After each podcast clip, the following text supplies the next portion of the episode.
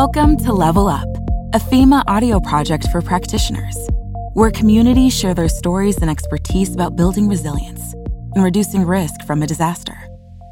Nevada is one of the five most seismically active states in the nation. Despite this, many people do not know about this risk. There are faults nearly everywhere across Nevada. This means that a magnitude 6 earthquake can occur anywhere across the state. In 2008, an earthquake that size occurred near Wells, Nevada. It caused damage to many of the historic buildings downtown. This was the largest and most damaging earthquake in the state in decades. The greatest danger comes from Nevada's high number of unreinforced masonry buildings, or URMs. These are structures made of brick or stone that lack reinforcement like steel rebar. In general, between 30% and 40% of URM buildings can have partial to total collapse during strong earthquakes. Mitigation funding is limited, so Clark County created a stepwise approach to seismic mitigation.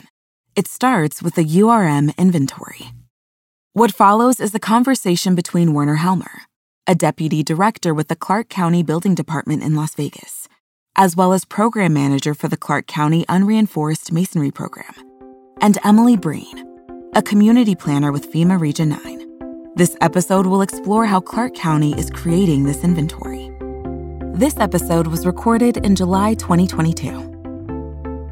So, in a nutshell, can you describe the Clark County URM inventory project? Originally, this came from the Nevada Earthquake Safety Council. It was a project that was intended to address the concern over unreinforced masonry structures in Nevada prior efforts to this survey were made at the state level, and basically a, another team went in and reviewed uh, assessors' data records throughout the state of Nevada to identify buildings that were identified as masonry. They put together what we would consider kind of a master list and when it was all said and done, it indicated that there were potentially more than 14,000 unreinforced masonry structures in unincorporated Clark County and uh, within the borders of the incorporated cities in Clark County. Our primary goal started to identify do we really have 14,000 unreinforced masonry structures? Is it more? Is it less? But what we really wanted to do is identify is that a realistic number? And when we finished phase one of our screening, what we came to appreciate, and it's a good thing, we don't believe we have anywhere near 14,000 URMs in Clark County. It gave us a much better indication of our actual counts. What would you say is the ultimate goal of the work of this unreinforced masonry inventory? Is it retrofitting? Is it something else? I'd have to say that our ultimate goal is just to make people aware of what's happening, what their options are. Our hope is that we can work collaboratively with them so that they can make an informed decision. We're not trying to chase people out of these buildings. We're trying to make them appreciate that there are certain risks associated with being in an unreinforced masonry building in an earthquake, and that there's ways to mitigate those risks. Many people live and occupy these unreinforced masonry structures. They simply aren't aware of that being a concern. Nobody's ever told them that in an earthquake, these structures are potentially more vulnerable.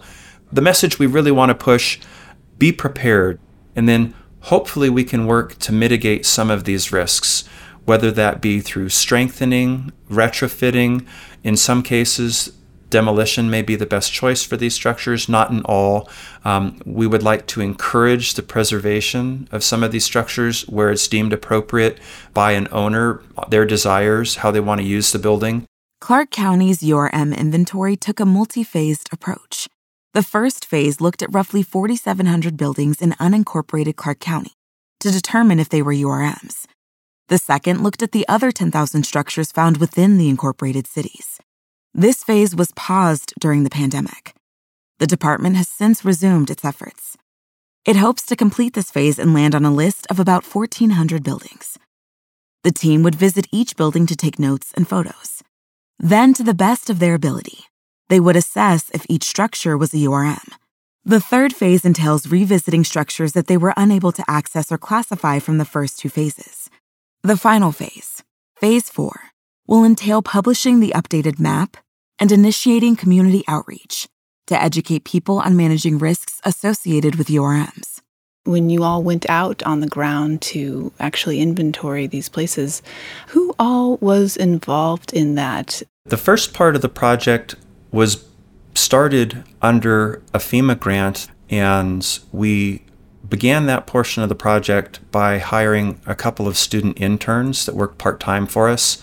I provided support. Some of our finance staff provided a little bit of support to basically facilitate the student interns. I trained them. We provided project management and oversight. But basically, the students did all of the legwork. I would sometimes go out with them. We would, in a few instances, have other staff members go out and assist them. But the majority of our survey to present has been conducted by three and actually a fourth student intern who worked on it for a brief time. Our department has on and off had interns from UNLV, University of Nevada at Las Vegas, for probably the last 12, 15 years. So when we put out the call and we started looking at students that were interested, we ended up, our first two interns, we gave them approximately 40 hours of what might be considered classroom or academic type training where we talked about building construction, how to identify a wood framed building versus a steel framed building versus a concrete framed building or a masonry building. We wanted to make sure that the students had good familiarity with the different types of construction and then actually being able to understand how the building was supported. And just to get into a little bit of the details of that inventory, were there particular criteria that the students were looking for when they were doing this inventory? We created a series of categories that we thought were very helpful to us. We had a big list of all of the structures, and we started going down the list, investigating them. Whenever we stepped up uh, and got close enough to a building to be able to see it, we wanted to classify it in one of several ways. So our first category was we couldn't actually get close enough to the building to make a determination. We just wanted to clearly note that. We don't know because we didn't have enough information to be able to do the survey. Maybe that's phase three or phase four. When we were able to get close, in some instances we found no structure. So when we found no structure, we wanted to come back, do research, look at aerial photography. In many instances, we were able to identify that a structure had been demolished, which in the case of unreinforced masonry was a good thing because a structure that isn't there doesn't really pose any risk to its inhabitants or the public at large. In other instances, we were able to see a structure, but potentially we were unable to determine. If you plaster the outside, put some form of wood, metal, or vinyl siding, it didn't really give us the visual tools we needed to make a determination. We don't want to say that it's not unreinforced because we simply didn't know, so we marked them as unable to determine. And then the last elements basically were yes, we did determine that a URM existed based on a visual observation only. Based upon a visual observation, also using tools, we have rebar detectors that we utilized. Or lastly, the structure was not URM.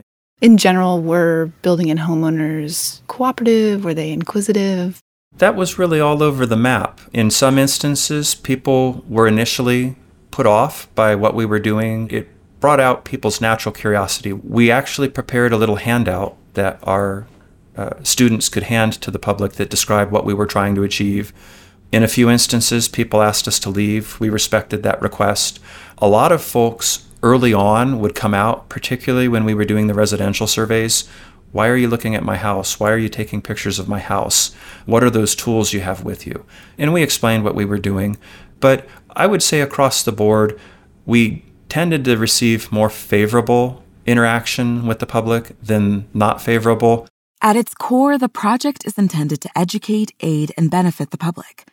The inventory project was not state or municipally mandated, so the survey was mostly done through visual observations from outside and in public view. Clark County chose to not do public outreach before the inventory to avoid alarming the public. After the initial inventory is done, Phase 4 is meant to bring the community back into the fold. Hopefully, the next step is that community outreach and also through collaboration with the community, perhaps obtaining permission to enter some of these structures where we didn't have access or weren't able to do a proper visual inspection. And then obviously opening the door for a tenant, an owner of a property to come in and question why their structure was deemed as being an unreinforced masonry structure. And the nature of our list, we don't want it to be viewed as punitive. So we want to be very cognizant that it's possible we've made a mistake. We want to provide the constituents and our citizens the ability to address whether or not they thought we've made a mistake. We also will afford them the opportunity if they hire consultants to evaluate their building. We will absolutely be willing to update and maintain the list.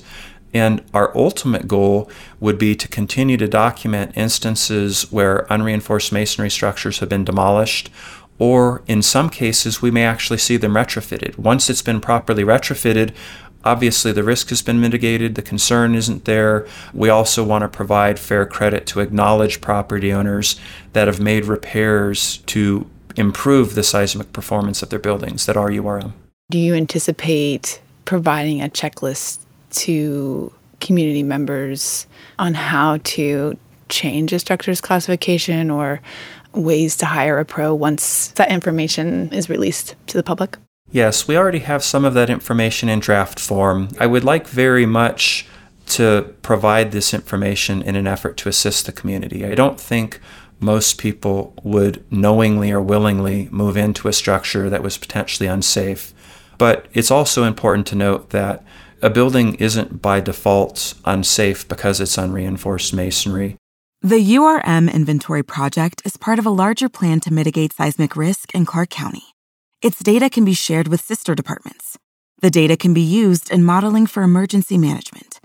It has also been shared with local firefighters. Clark County sought grant funding through FEMA's National Earthquake Hazards Reduction Program, administered by the Earthquake Engineering Research Institute, or EERI.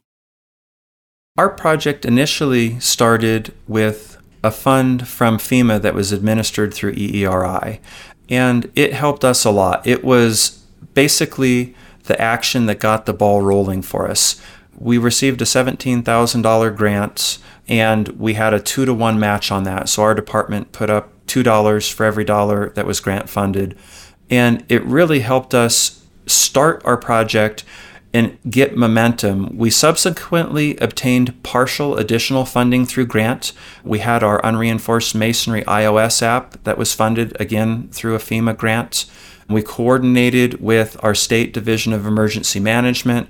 We coordinated with our local emergency management staff and received partial funding to pay for some of the costs of the surveys. It wasn't terribly difficult to obtain the funding. It's just a matter of one, being aware that it's available, and then two, having those communications with your emergency managers at both the local and state level to be able to understand how the request can be made. The funding really helped us get started, and I would encourage other communities looking to pursue similar activities have those conversations. Reach out to FEMA, reach out to your state and local emergency managers, and look into what some of those options are. Now that you've had some time away from it, what would you say worked particularly well about this inventory project? We spent a lot of upfront time trying to identify how are we going to inspect more than 14,000 buildings and we really tried to break it up into bite-sized pieces we developed a form that was very simple. We also determined early on that while we were there, we were going to make notes of other relevant things that could be useful in the future. So, whenever we noted unreinforced masonry chimneys or parapets or other features that might be deemed as frail, we wanted to make sure to gather that information. It was kind of like a bonus.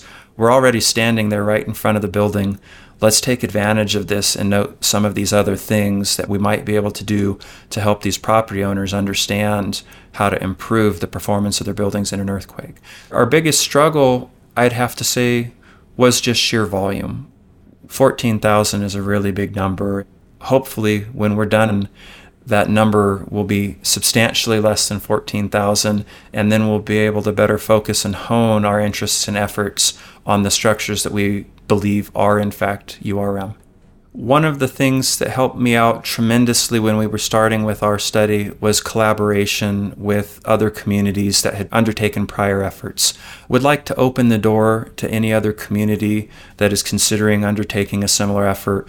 Whatever we can do to assist, lessons learned, shared, if they want to bounce ideas off us, we'd like to open that door to them. I know how much it helped us. I have a lot of assistance I reached out to California. I reached out to Utah. It really was helpful to be able to collaborate with some of our colleagues that are like minded, that kind of helped shape and guide where we ended up going with our project. I'd like to share that opportunity to others that are maybe in that starting phase of undertaking theirs. In the spirit of sharing, FEMA Region 9 developed the Natural Hazard Retrofit Program Toolkit this is a guide to design a disaster resilient building retrofit program in your community. It includes step by step guidance on how to design a building inventory. It also explores how to define program goals, apply for funding, establish retrofit construction standards, conduct outreach, and much more. As Clark County has shown, a stepwise or phased approach to seismic mitigation can help counties with fewer resources create a path to improve a community's resilience to earthquakes. Creating a robust building inventory is no small feat. Understanding your community's risks and creating a good baseline is essential for any future mitigation action. This episode of Level Up was produced by FEMA Region 9's Mitigation Division and Resilience Action Partners it was made available to you through a partnership with the Georgetown Climate Center. The Georgetown Climate Center serves as a resource to state and local governments, working to cut carbon pollution and adapt to climate change impacts. We thank them for helping to strengthen our community of hazard mitigation and climate adaptation professionals. For additional information and access to the Climate Center's Adaptation Clearinghouse, with thousands of free legal, policy, and planning resources and case studies, visit georgetownclimate.org. To learn more about the topics and programs mentioned in this episode, check out the show notes.